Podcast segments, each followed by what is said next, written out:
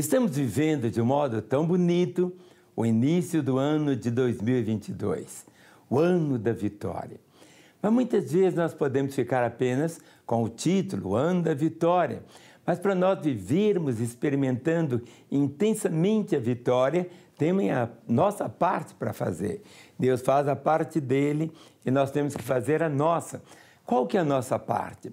Eu quero falar com você qual é a nossa parte, qual a nossa participação, o que devemos fazer no ano de 2022 realmente para vivermos experimentando o favor de Deus, o nosso Pai. Você nunca vai mover o coração de Deus pelas obras que você faz, mas você move o coração de Deus através do Filho dele, Jesus Cristo. E Jesus disse assim: tudo que pedis ao Pai em meu nome, eu vou-lo tenho dado. Tudo que nós recebemos hoje, na nossa vida, na nossa história, na nossa família, na nossa saúde, foi conquistada onde? Ali na cruz do Calvário.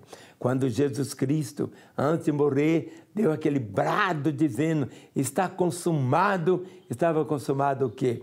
todo o propósito que Deus tinha para o homem, mostrando uma realidade que Ele, Jesus, é o caminho, é a verdade e a vida.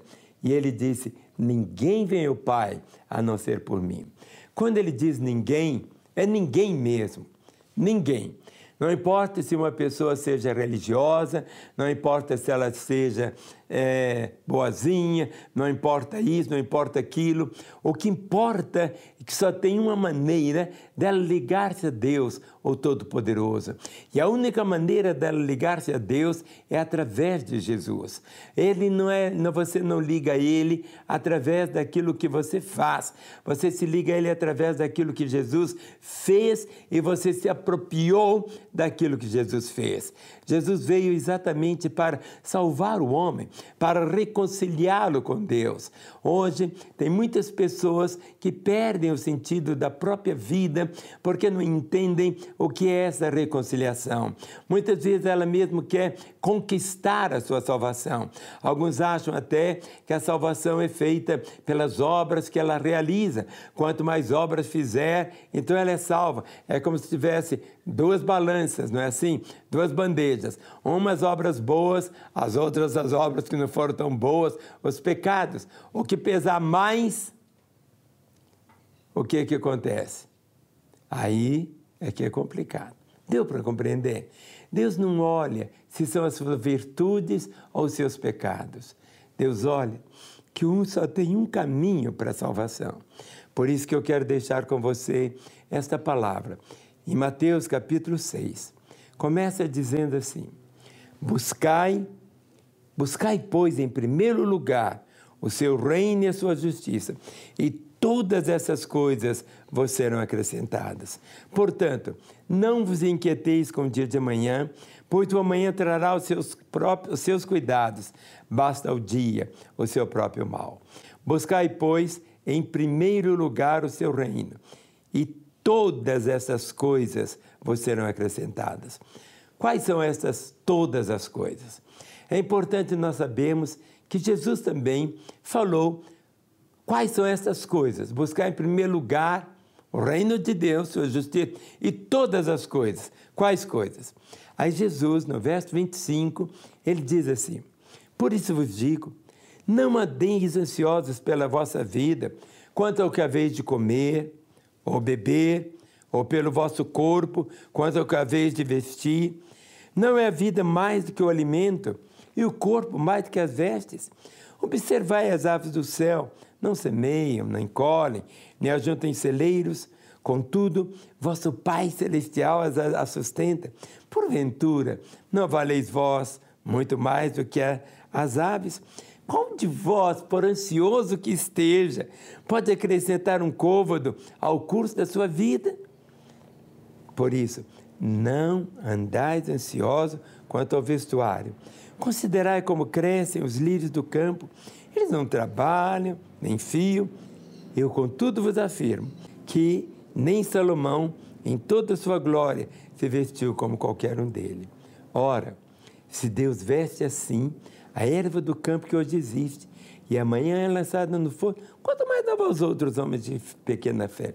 Portanto, não vos inquieteis dizendo que comeremos, que beberemos, ou com que nos vestiremos. Porque os gentios é que procuram todas essas coisas, pois o vosso Pai Celeste sabe que necessitais de todas elas. Quando você ora, não é para Deus ficar sabendo da sua necessidade, porque Ele já sabe. É para você saber que Ele sabe. Quando você diz, Senhor, eu estou desempregado, abra uma porta de emprego para mim agora, Senhor. Ó Deus, abre uma porta, Senhor. 2022 está aqui. Eu não estou mais vivendo 2021. 2021 eu passei um ano tão confuso. Terminei um ano desempregado. Situações difíceis eu tive. Mas é o tempo de você confirmar. Comece a honrar a Deus. Comece não apenas falar que Deus é o Todo-Poderoso, porque Ele já é. Deus não quer elogio, compreende? Deus não, Deus não fica maior se você elogiar, elogiá-lo ou deixar de elogiá-lo. Deus não vai ficar maior se você adorá-lo ou não adorá-lo. Compreende? O que você precisa é exatamente se ver como Deus te vê. Enquanto você não conseguir ver a você mesmo como Deus te vê, não passa nada.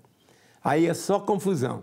Situações complicadíssimas, mas que você precisa entender que você precisa se ver como Deus te vê. E Deus te vê com um amor infinito. Enquanto seu coração pulsa, você tem a oportunidade de responder ao amor dele. Mas no momento que você morre, acabou. Não tem jeito mais.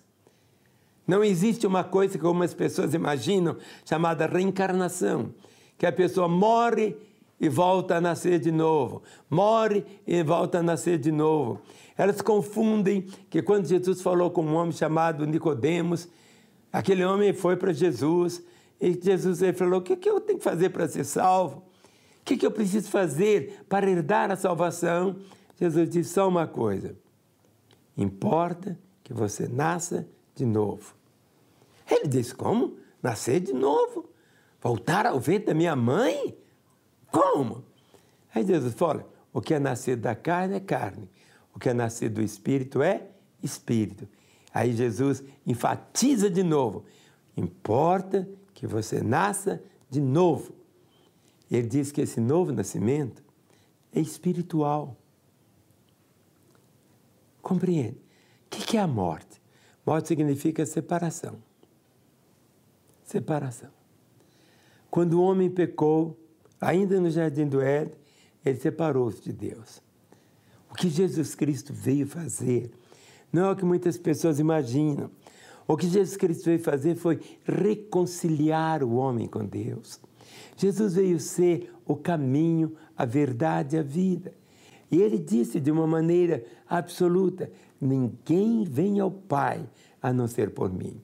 Não existe outra maneira do homem se apropriar da vida eterna a não ser através de Jesus.